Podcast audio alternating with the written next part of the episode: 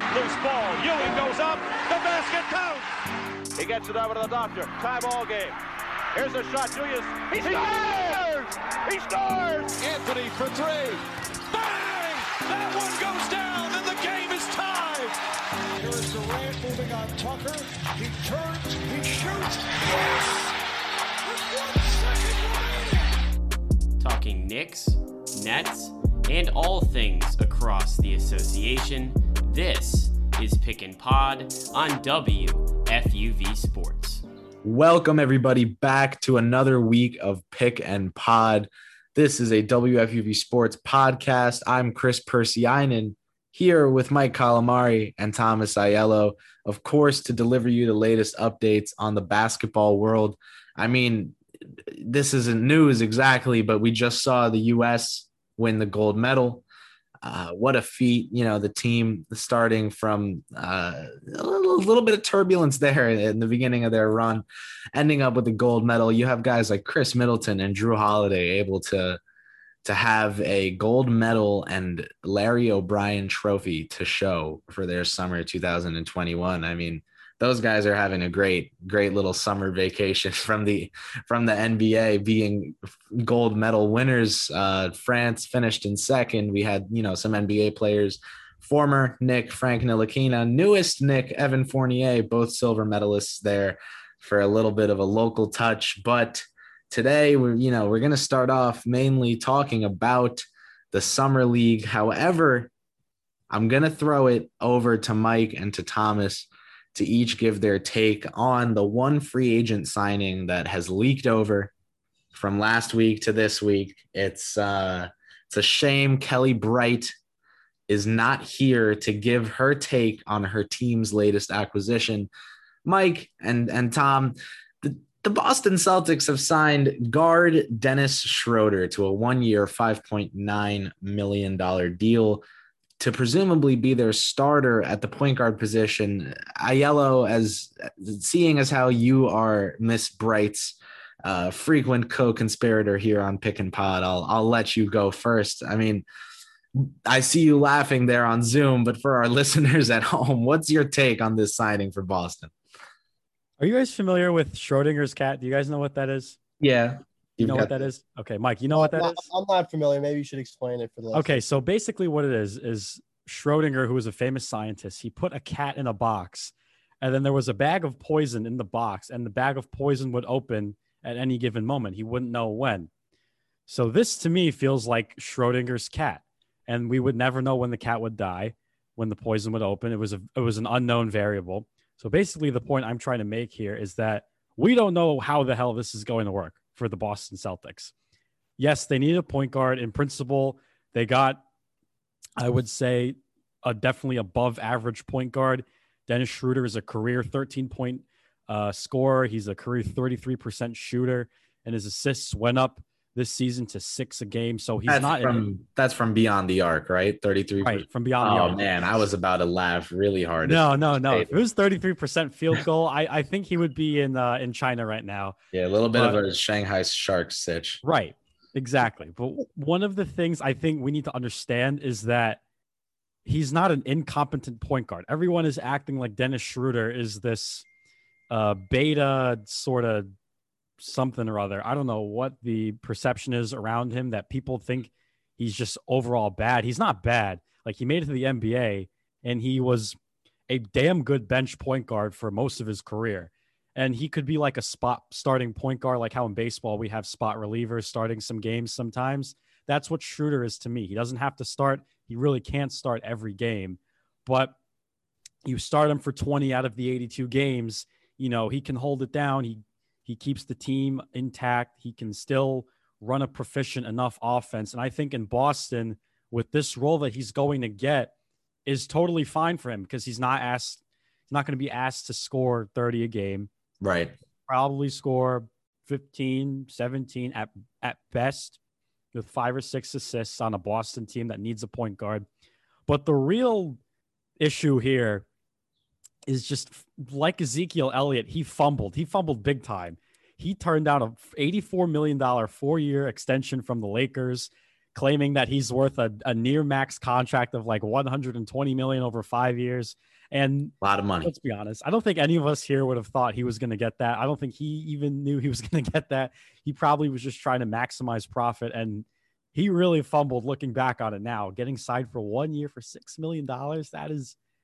That, that that is just that is really sad and as Shannon Sharpe said on Undisputed the, at the time of recording this, this was early this morning on um, August 11th.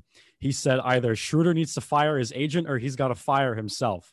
So someone has to go because we saw Nerlens Noel turn down that contract that the Mavericks offered him. And we also saw the same thing with DeMarcus Cousins. Now, that was an injury, but he turned down money. But if you're an NBA player and you have a chance to get paid like that, you, you can't you can't take risks. And Dennis Schroeder took a risk, and not only did he fall on his face, he he he lost all his limbs in the process.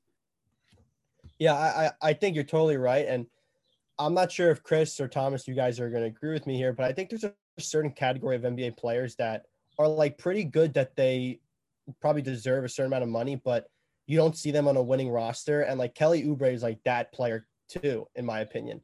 And there's a reason why like him and Schroeder weren't signed until basically the last hour where, you know, Oubre goes to the Hornets now and we see Schroeder to Boston. But these are players that a lot of like championship caliber teams don't really want to go to because they dominate the ball a lot. They're going to take the ball out of your star player hands and they don't really add that much that it would be worth the money they're asking for. So I think Schroeder was really not smart to turn down that money from the Lakers because I think it was also his best chance to win a championship in LA. And he goes to Boston now, and we have no idea what kind of role he's going to have there. And he's going to really have to prove himself on this one year deal if he wants to turn around and have a bigger contract. So it's really interesting to see how the, the market plays out, especially if you wait around and you don't sign quickly. I mean, the first two days of the free agency were probably the craziest we've had in years. And when you see Oubre and Schroeder, guys like that, wait around to get signed, they end up getting lower contracts because teams have probably spent a lot of their money. And you can make the case Schroeder's better than a lot of players. I mean, Jarrett Allen's getting five years, 100 million with Cleveland. I think a lot of people would say Dennis Schroeder's a better player than him, but there's something to be said about striking early in the free agency market. And if you wait around for too long, you're not going to get your money and you're going to end up in a situation that's probably not best for you. And I think that's the case here with Dennis Schroeder. Yeah, I think I think Thomas made a good point regarding um his on the court play. He has definitely not been a bad player uh, when he's been able to share the court with top talents. Now in Oklahoma City, the three guard lineup that Billy Donovan liked to run, where he would incorporate uh, all three of Schroeder, Gilgeous-Alexander, and Chris Paul into one five man lineup. He'd pair, you know, Gallinari and Nerlens Noel, um, floor spacer and rim defender, and he had one of the highest net rating lineups in in the entire NBA that year. Um, the Utah Jazz's starters, I think, were the only five that really rivaled it, and we know that they were a regular season machine. Schroeder also this year didn't look terrible next to James and Davis on the Lakers. The thing is that in Boston, with the two main talents being Tatum and Brown on the wings, I, I get Schroeder having a role as a, a dribble penetrator, point of attack defender. But with Marcus Smart also on the team, do you go Smart at the two and then Tatum at the four? You know, are you willing to make that adjustment, or or you're then going to have to bench one of Schroeder or Smart to to play the other? And it's just, you know, they've reacquired Al Horford. They they got some big men now, and I don't know if I love how that's going to look on the court. I I want to ask you both. Um, I'm not sure what the the line of Vegas is right now, but just you know if i set my and as opposed to a win total and we have teams like milwaukee brooklyn uh clearly at the top of the conference if i set the over under at the fifth and a half seed 5.5 in the eastern conference are you taking the over or the under for next year's boston celtics now with this acquisition of dennis schroeder mike Yeah, I'll, I'll, go first. Uh, if when I think about it in my head and you say five and a half, I think Milwaukee, Brooklyn, Philadelphia, they're all going to be back in that top three. I think Atlanta could be in that four seed range based on what we saw from in the playoffs. They get John Collins back. So they really have most of their core back for next year returning. And you got to think those young talents there are going to be even better. Think about guys like Cam Reddish. I mean, Hunter. There are a lot of good talents there that you like to see make a jump into this next year. So I think they are probably going to be around their four seed. And then the question is just is Boston a fifth seed team? And I think with what New York's done, what Chicago's done, Charlotte's going to be better. I think there's a lot of competition in the East, and I'm not sure if Boston makes it. If I'd say right now, I'm saying they're not making that cut. And I forgot to mention Miami. They're probably one of the favorites to get that fifth seed over Boston. I don't think that uh, Dennis Schroeder or some of the perennial guys on this team are going to be huge make, difference makers. I think it's going to come down to you know Jayson Tatum, how he looks like in this next year, and what Luka Doncic does in Dallas, what it really shows you is that if one star can really be that guy for you, I mean, the sky's the limit. And if Tatum can really like take that next step in his game to carry this team, then I really think they have a good shot at the fifth seed. But if you had to ask me right now, I'm still going to go with Miami or New York in that fifth seed over Boston. I think the one mistake before I get to this pick, the one mistake that Boston made was not trading Marcus Smart at the draft because he's on expiring this year. Teams do need defense and decent three point shooting, and Smart does provide both of that. And he's a great energy guy. People seem to like playing with him. So I thought that was the one mistake that they made. And that solves Chris going back to your shooting guard conundrum. That kind of does solve it because then Brown is by default the, the two, and then Tatum can just stick with being the three. And then you can sign whoever to play the four. But as far as the standings go, the NBA East, it's going to be a very wild season. I think that teams that were bad definitely got better. I'm looking at um, Indiana. I'm looking at Chicago. Like they they traded first round picks that were somewhat valuable for Nikola Vucevic. I, and I was wondering how aggressive do they want to get, and they got damn aggressive in free agency. Um, I'm looking at Miami, Mike, like you said, they're going to be sticking around. I think Atlanta's going to jump. The Knicks, of course, will always be annoying because that's just what they do. But I'm going to take the over on this. I think Boston bringing Horford back, adding Schroeder, who's, I think maybe, again, he's not incompetent as a point guard. He's obviously not the best choice. He wasn't their first choice, I'm sure but they, uh, are obviously going to try and go for Bradley Beal or someone next year like that. But I think that this roster, as constructed with just Tatum and Brown alone, can get them to the fifth seed. I don't think that it's lunacy to say that. And after Schroeder being totally emasculated by the media and free agency with just fumbling this contract and taking what he got now, I think this could be seen as bargain of the season because I feel that he's going to come out and perform for another contract. And who knows? But Boston, there's the leprechaun theory, and Brad Stevens is a, a witch doctor, I think we can say. He always gets the most out of players you least expect to give efforts for. So I think that Boston, I'll take the over. They can definitely be a top five seed. It's not out of the question.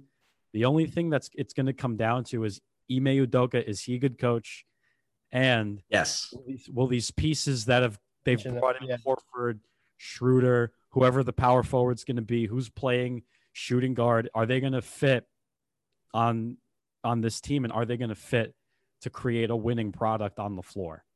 For sure. I think you know Mike started listing teams. If we're gonna forget, I think one you guys slept on was Miami. Uh, I'd say they're they're a surefire bet to finish ahead of Boston next year. I, I think, you know, the merits of paying Butler that much money long term, Lowry that much money long term can be debated. But this first year of that window, they're going to be a good team. And uh, between Brooklyn, Milwaukee, Philadelphia, Miami, New York, Atlanta, and I'm going to throw a name out there that's not Chicago. I'm going to throw a name out there that's not Chicago. I think Indiana has a chance of finishing ahead of Boston as well. Rick Carlisle just leaving the franchise he's been a part of the heart and soul of for for quite a bit, winning a championship there in 2011. He's really got something to prove, and he's got a starting lineup of Malcolm Brogdon, Caris LeVert, T.J. Warren, Domantas Sabonis, Miles Turner. He has guys like T.J. McConnell and Chris Duarte making up a very capable bench unit.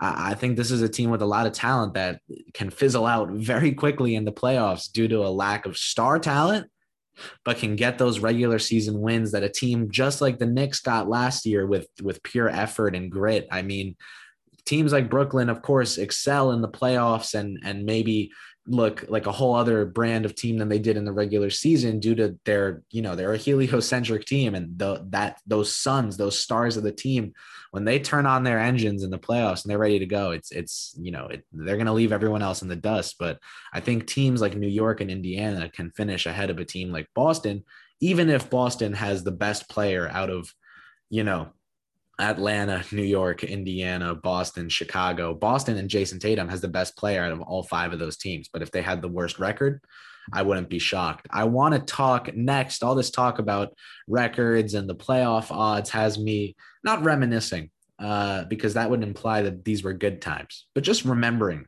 being in the lottery for many years as a Knick fan. And of course, being in the lottery means you get a top draft pick, you have a selection to then go flock as a fan base to the summer league to go make overreactions about if they hit a single step back three pointer, they are the next Michael Jordan. If if they miss one layup, they're a bust and it's guaranteed. It's it's summer league, baby. It's the home of overreactions. Uh, and I want to get into this next. I want to pivot to the NBA Summer League because I think that this draft class was loaded to say the least, and that we're getting a lot of fun games, a lot of competitive games in this NBA Summer League, and, and just a lot of different opportunities to look at some different talent. I, I just wanted to start off by asking each of you, Thomas, you can go first. If there was a team or a specific young player who in this Summer League you've had a strong reaction to. Now, whether it's man, that guy's not as good as I thought, man, that guy's way better than I thought, man, that guy's just as good as I thought. Just give me a give me a team or a prospect that so far in this summer league, you think it's not an overreaction to make to make a claim about these guys. Thomas, you go first. Yeah, so I've been pretty high on this guy throughout the college season. I watched a lot of him. Uh, I think Evan Mobley. Well, I'll give you guys two. Evan Mobley's my first guy who I'm super high on. I think he's just such a dominant, dominant player. And I think the fit next to him and Jarrett Allen is going to be great. I don't think Jarrett Allen's done getting better. I think that contract that he got's worth it. I think Evan Mobley is the perfect complement next to him. Um, I'm sure they're going to buy out Kevin Love. I, I, think that's pretty obvious at this point to clear the way for Mobley. He has Sexton and Okoro and Garland at his disposal as ball distributors. And my Mobley, Thomas. You're stealing my Cavs talk, but sounds good. Sounds good. Yeah, thank you. I, I don't look see look I don't watch much Cavs basketball, but when I do go online, I, I see a lot of positive things about their back about your backcourt, Mike. So I want to give you guys props. An offensive machine. Defensively, though, we need to do talk about that later. But Evan Mobley, regardless of anything I just said, I think is going to be one of, if not maybe the most dominant player to come out of this draft class. He's damn near seven feet tall. He runs like a deer. He can jump. He rebounds. He plays really, really good defense. And the other player that I'm going to call tell you guys about is Davion Mitchell, who I thought should have been a top 10 pick. I think him slipping was was criminal to me. Davion. Davion, yeah. He went nine. Or nine. Oh, I'm thinking of. Oh, I'm you're thinking of Mr. Bouknight. Yes, who yes. went 11, who I think should have gone in a spot like nine yes. over Davion. That's who I'm thinking of. Yeah, I'm sorry. Davion went ninth. Yes, Chris is correct.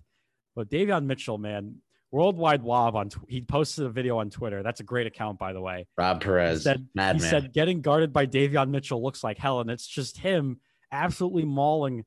Uh, I forget who it was. He was absolutely mauling some yeah, it was Bouknight. Yeah, he was mauling Bouknight, and Bouknight wanted no part of it. I think Davion Mitchell is going to be an absolute monster. I think Sacramento's understands that they suck at defense. I'm just going to say it. They are an atrocious defensive product. I, I threw up one time watching them play defense. It was really bad. But having Mitchell, Halliburton, Fox, that's a really good start to fixing that. I think all they need now is to find, you know, a rim protector. And I, I know that people claim that Bagley can be a good defender, but I, I don't I don't agree with that at all. I don't think Richaun Holmes plays much defense in the paint. I think they're one real paint defender away from really starting to turn that around. But Davion Mitchell and Evan Mobley, I guess those are the two guys that I'm really, really impressed with so far in Summer League. Yeah, I'm going to go over to Atlanta and I'm going to talk about a guy that I mentioned on, I want to say about two weeks ago, I was on Nightly and it was the day before the NBA draft and we were talking sleepers and my guy was Sharife Cooper. And he's someone that slid far draft, probably farther than anyone was expecting, that he should not have been on the board when Atlanta was on the clock.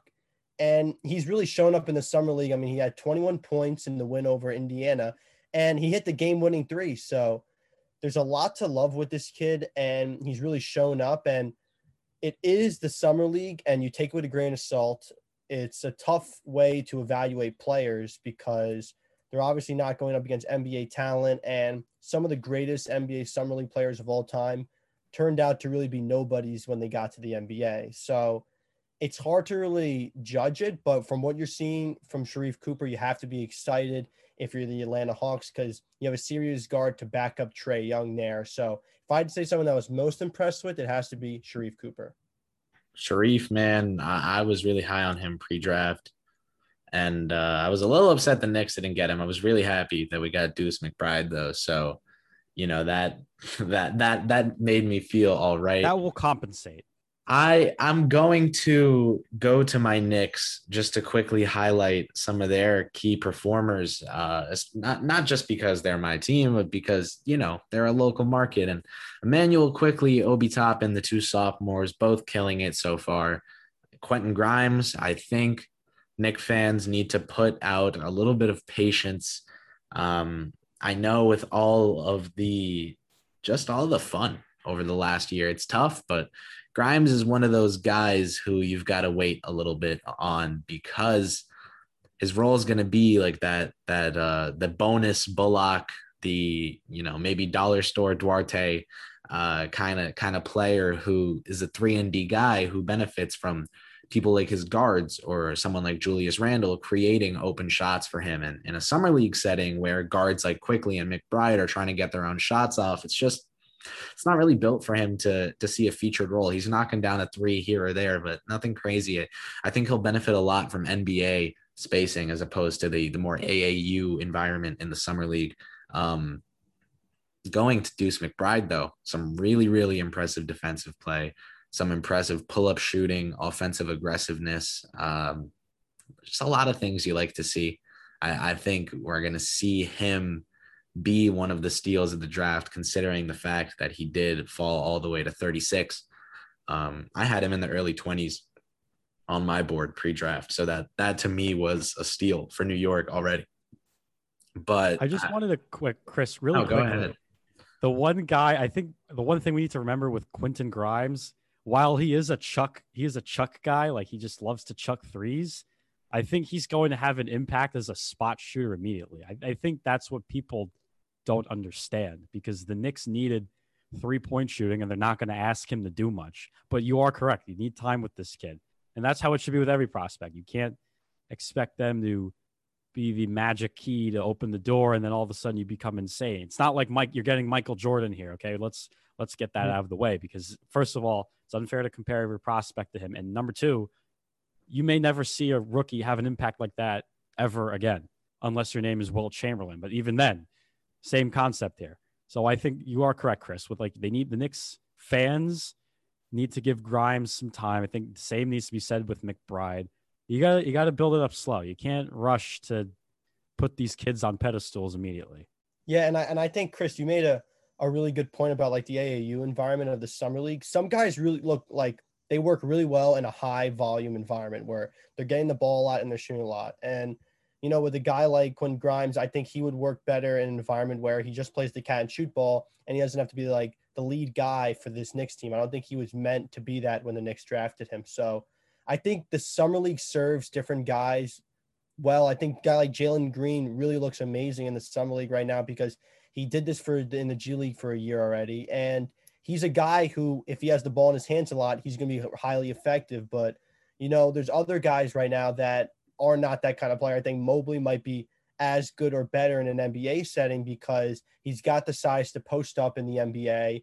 And, you know, he can work without the ball better than a lot of these other guys in the NBA draft, in my opinion. Is he great with the ball? Yes. But I think that it really helps ball handling guys and uh, guys that work well with the like having the ball a lot and working the offense. I think that's what the summer league suits to. And when they get to the NBA and they're going to be on the like outside on the end looking at the offense and they're not holding the ball all the time. It's going to be the guys who have been there before. Those kind of players that work off the ball better and don't need the ball all the time, I think sometimes are better not in that summer league environment. So I think that points to what you mentioned about the AAU and what Thomas you mentioned about, you know, he could work really well in a catch and shoot environment with the Knicks this year. Yep. It's tough. Like, I do wanna- tough to I do do wanna those quickly- overreactions in summer league. Mike, I want to quickly jump off of a point you made where Evan Mobley can be better in an NBA setting. I think you're absolutely correct because on the Cleveland Cavaliers, he's not going to be asked to score the ball like he was at USC. You know, you have Sexton and Garland. They're obviously going to do a majority of the dribbling and the shooting. You also have Okoro who's going to take a step forward. Jarrett Allen usually gets what seven or eight shots a game. I'd say is that pretty pretty accurate. Yeah, and and and also with like the thing with Mobley is that I think that like Sexton and Garland are going to create a lot of opportunities for him, and he's going to have to do less like creating his own shot. I think that's going to really help him when he gets to the NBA and something like the summer league. He doesn't have those guards around him. I mean, he has Okoro there, and the Coros looked great, but um, the guards he's going to really see when he gets to the NBA with Garland and Sexton. That's going to really help his game, and he didn't really have that at USC. So I think there's a really good chance that he makes that really big step forward. And you know, there's a lot of talk about Jalen Green and Cade Cunningham because obviously they're the ball dominant guys and they're controlling the offense in the summer league. So it makes sense that they're looking really good right now. But I think someone like Mobley can step into the NBA and be a difference maker off the bat. And we could see that with Jalen Green and Cade Cunningham too. But it makes sense to me that they're the more dominant players in the summer league right now over Mobley. And like to bring it back to Quentin Grimes, we could see a different type of player when he gets in the next system with Tom Thibodeau and how he works off the ball there with RJ Barrett and Immanuel Quickley, you know, controlling the ball more. And now Kemba Walker there. So he's going to have a different role for the Knicks than he is for the Knicks in the summer league. So a lot of it's relative with the summer league. And in my opinion, you can't really judge anything off this. I mean, Lonzo Ball was the best player. He was the MVP and he's a really good NBA player, but he looked like the second coming in the summer league. So it's really just, it's really just a judge, and it's hard to make any you know conclusions based on what we're watching in the summer league. Yeah, I think it's really, um, really important to note going into summer league, like what you're looking for. Um, for example, I, I think you can have a more productive viewing experience if you go into a game, you know, for example, last night, today being Wednesday, last yesterday being Tuesday, last night's showdown of the Pistons and Rockets. If you go into that game and you say, I want to see what role they play Cade Cunningham in and how he does in that role. I want to see the same thing for Killian Hayes. I want to see how Sekou Doumbouya does. I want to see how Jalen Green responds to the, the defensive pressure Detroit is going to apply to him. And you watch the game and you look for these specific answers. I think that's a better way to to draw conclusions from summer league, you know, than watching a game, seeing uh, a player who's like 25 and who has played internationally, you know, stand out, drop like 26 points, and being like, oh my god, this guy should be in the NBA and he's a real impact player. Like, no, he's just playing against kids our age, and he's 25. 240 pounds. like I'm not even thinking of a real person. There are just there are lots of players on very they got to fill out these rosters, man. And they they grab international guys and different players. You you can't you cannot make sound conclusions from just raw game results. You can't say, "Hey, that guy in this part of the box score had this and he's this because of this." It Yeah. doesn't work. You got to you got to look case by case. I don't. I want to jump in real quick. Oh, and go ahead. think you know I'm not watching a ton of Knicks summer league, but from what I've watched, I think like Obi Toppin, a guy is like he's able to dominate a little more because he can just like out physical these guys he's playing. I mean, he's averaging 23 points, I think, in the summer league, and you know a lot of his like he has second chance points he wouldn't get in the NBA. His physical size, he's able to like you know, out muscle these guys. And it's a lot because these are young guys, 19, 20 year olds, and it's not going to translate to the NBA as much as we would hope. And I think you really have to look at the efficiency, how they move on the court, their basketball IQ. A lot of the intangibles you're going to learn more from the summer league just then looking at the box score and seeing how they do because there's some things in the summer league that just aren't going to transfer to the NBA. And I think if a guy's not looking good in the summer league, you shouldn't be worrying about it. And if he's dominating, you should be all right. Well, let's see what it's going to be like in the NBA because we're only in the summer league. We're not. He's not going up against the Kevin Durant's, the Kawhi Leonard's of the world. He's going up against you know the 19, 20 year olds, G League players, second round picks. It's just a tough comparison.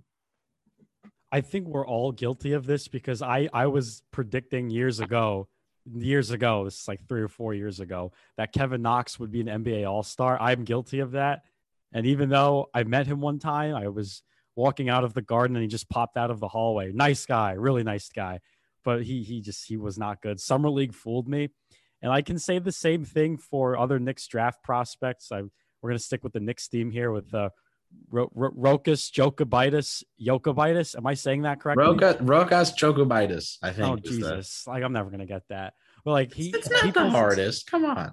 It's a uh, yeah. Is it? Yeah, probably not. I mean, Rokas. We thought like playing in, in Australia, he could be good. Like, Luca Vildoza is kind of turning into the same thing. I, I am. You know what?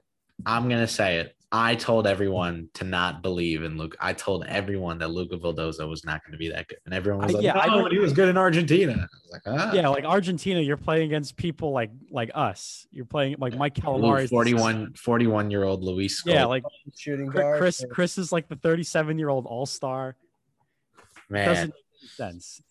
And he comes here. It, he's just he's not good. I think what we do know that he's good at, as there's thunder and lightning outside of my house is that he's probably going to be a, a good shooter, but defense just won't be his thing. And that's just how all the international guys are, with the exception of Joel Embiid. I don't think. I don't think. I don't. I don't know if you can make that generalization. I. It is. I mean, it's Frank Ntilikina is an exceptional defender and has defender. Yeah, but it's. But I think the thing, the tr- the point I'm trying to get at is that these international guys, they're so one side of the spectrum that their other half of their games are just so not developed at all where it's almost a liability. It's like say we can say eh, Maybe I, I, just that's I what Killian I Hayes. I think Killian Hayes is gonna. I don't think gonna break that example. Either. I don't think he's that good. I don't. I don't. Oh, think be good. Dellavedova, people were saying he was. He could be starting point guard. I, I, I don't know how. What about what about Patty Mills, man? I think Patty Mills, Mills, he he fulfilled his role as a as a great. decent three point defensive kind of guy. As that was too many adjectives. And we also look at Lauri Markkanen, who essentially plays one side of the ball. Pokusevski, I think, is the one exception I've seen in my lifetime where he's an international guy, but he actually knows how to play both ends pretty, pretty decently. I. Uh, Usman, Usman Garuba was one of the best I, prospects I think, in this draft class. I think Poku like, can be a player. This anti-international narrative. I'm not anti. Like, I just that's what I'm saying. I'm just what I, I see. I mean, I think about like a guy like Tony Parker. I mean, he was he came from international. He didn't go okay. to the lead on Manu Ginobili. I, I, don't, I don't know if I like this narrative. This this this, this is being spun. This is a, this is being spun out of lies. I think for stretch fours, there's a lot of stretch fours that come from Europe, and you know, Nico Melli, yeah, not no defensive prowess. You know, they can shoot threes, but they struggle defensively. But I think there's a lot of like guards and shooting guards, even small forwards that um, that play both ways very uh, very well. I think like the guys like Kristaps Porzingis, you know, you think about Dirk Nowitzki, these are guys more that are like stretch fours that can you know knock down from behind the arc, and their defense isn't their strong suit. But I don't think you. I mean, I think there's a lot of examples of great defensive players that come from you know Europe and other foreign countries. Kristaps Porzingis is not a stretch four. He's gonna he he's a stretch my contract out. I'm so bad player. He's not even a stretch four. He's stretched my contract out. That's how bad he is. That's another opinion. argument about Porzingis, but from what I remember, especially in his time in New York, he was a stretch four, really, or a stretch. He, he was good here, if you want to call good. it. I think I the mean, one problem with Porzingis is that he doesn't have drive that a lot of people expected him to have. Because when he came, first came into the league, Chris, you remember how determined he was to to, to shut up the fake news people. and he, he did a pretty damn good job, I would say. But once he went to Dallas and he got all that money, I question where his heart has gone because I don't think he wants to play sometimes. He just looks lost. Now, we are, I want to just jump back to the international thing because I am kind of getting off track here. But the point is that I'm trying to make is that the international players, they're such wild cards. I think most of them. There are a few exceptions, like you guys said, with Ginobili, with Parker, Tony Kukoc. I don't think we can say was a wild card, but a lot of these other guys are just so, so unknown that I mean, you take the chance, you roll the dice, and it works out great. But sometimes it just it's like an like a draft pick, it's a bust, and you don't know that. But that's the point I'm trying to make with the international guys. I, I think, I think, I think that that will be proven um, debatable over the next few years by the, the the prospects that are coming in. We're getting some really talented players out of Europe and and different countries who can just I mean, they can just do stuff with the basketball, man. Look Yeah, at and- and- Alperen and- Sengun on the Rockets, Usman Garu. Actually, the Rockets are the perfect team to bring up. They drafted Sengun and Garuba. Sengun um, might fit your, I guess, stereotype of like one sided as a player. He's really good offensively and, and really troubled defensively. Garuba, though, is really, really good defensively and, and looks looks good offensively, fine offensively. I think uh, I, I think both of those guys have potential to develop not into two, maybe Garuba more a two way player, but Sengun just certainly playable. Um, I, I don't know. I And like international I prospects. you think about like the Olympics this year is no cakewalk for Team USA, at least not in the beginning. I mean, it kind of shows that you know the game's growing globally, and maybe not right now. These uh, international prospects are all you know being great in the NBA, but I think slowly over time we're going to see more and more guys like Doncic or like Jokic, you know, guys that uh, you know are going to come into the NBA and be difference makers from the start. For sure. I, I want to go around. We'll, we'll, we'll, before we wrap up this episode, I, I want to, want to head around the, uh, the circle here one last time for another open-ended question. This time, just curious and, and I really just, it's, it's more of a, uh, celebration of the league's young talent than it is a, a test of your guys's preferences. Cause I, you know, I, I feel any answer would, satisfy here, but just whether it's your own team or another's, Mike and, and Thomas, I know you might both be inclined to answer with the teams you root for with to this question, but just uh, after this NBA draft and and with the NBA Summer League having started, is there a young core in the NBA that that really excites you that you really see a lot of promise in. I, I think I'll get started this time, and uh, I'm gonna I'm gonna shout out a team that does not, has not, and likely will not see much media coverage for the next couple years. And and I, I think they had a, nearly a perfect draft, and it's the Orlando Magic. They sat at five and let Jalen Suggs fall into their hands. They had eight, let Bouknight, Davion, some of the other players that were selected immediately after go past in favor of Franz Wagner, who can come in, you know, Jonathan Isaac being injury prone, Wagner, a good defensive player, switchable defensively, and with some offensive potential as well. But, you know, with how many ball handlers Orlando has and adding Suggs to the mix, I, I love Wagner as a pick because he doesn't need the ball in his hands at, at, at the start. You know, he's not going to be demanding pick and roll touches from the start. He'll be hitting catch and shoot threes and contributing on defense. And hopefully for him, that'll be about it. So he can just ease in. Um, but it's Suggs, Wagner being added to RJ Hampton, Wendell Carter Jr., who they they now extended. They have Markelle Fultz. They have Jonathan Isaac, a fascinating wing defensive specialist. I, I think I really like what Orlando has going. Um, and, and I think one of the reasons I like it is that it's still very unmolded. Um, they don't have pressure or expectations. They can just kind of let their young guys vibe, for lack of a better word, figure out what they really are and move on and, and figure out what the best fits around them might be. But I just love the talent they already have in the building. Mike, if you wanted to go next. Yeah, I mean, I am so tempted to go with my Cleveland Cavaliers, but I think everyone's sick I can't fault you.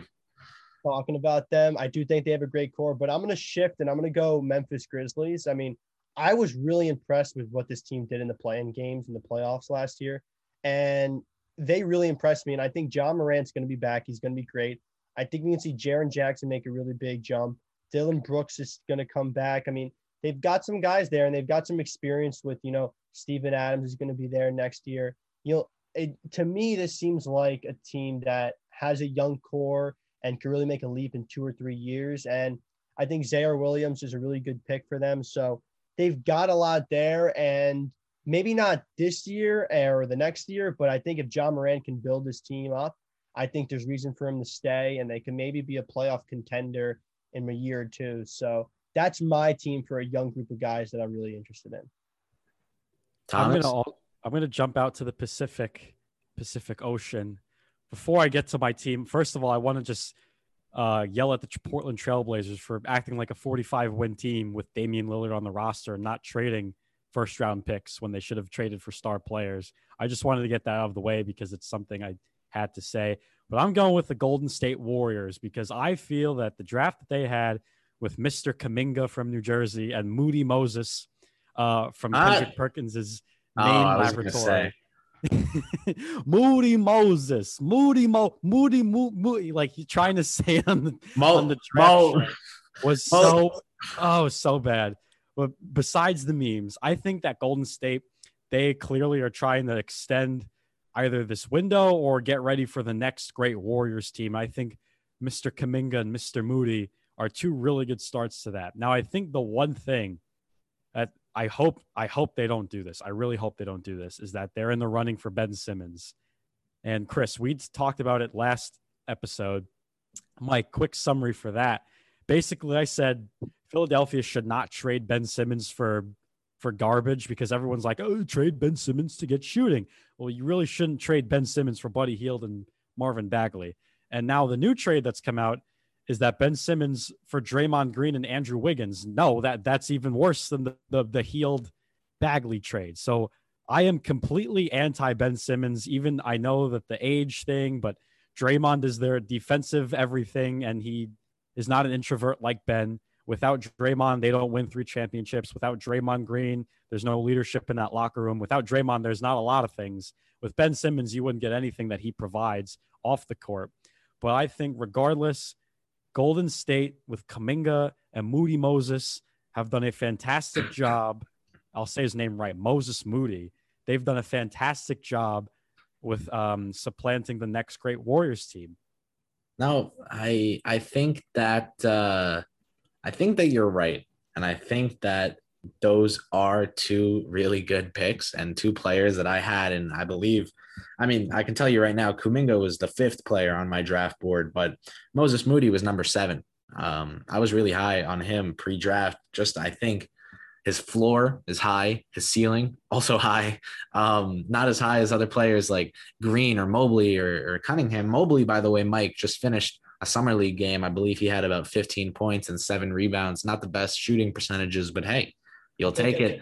Um, I, I just want to say, you know, around the league, we see superstars demand a lot, and Steph doesn't really seem to be one of them. He doesn't demand a lot of things, and I think that if I were him, I would have flexed that power a little bit before this draft because Kuminga, even Wiseman in last year's draft, these are two players who can be impact players in due time, but are literally going to be like negatives to start their career. Wiseman was that. He was a negative player. Um, when you have Steph Curry in his prime, you just don't do that. The Warriors are operating like a business. And right now is the time, like, you spend all this time trying to get a player of Steph's caliber just to blow the end of your window with him so that you can be best set up to try to maybe get another player. You have him in the building. Maximize the window and go out and either acquire win now talent or draft win now players. I, I think that Kuminga and Wiseman, again, two players that will be good. Kuminga will be very good, in my opinion. Wiseman, all right. Um, I just think neither was a solid pick for the Warriors philosophy wise, even if even if uh, basketball wise in due time they'll be good players. But you know, zooming out, you have Golden State, Orlando, and um, Memphis highlighted by us here at the end.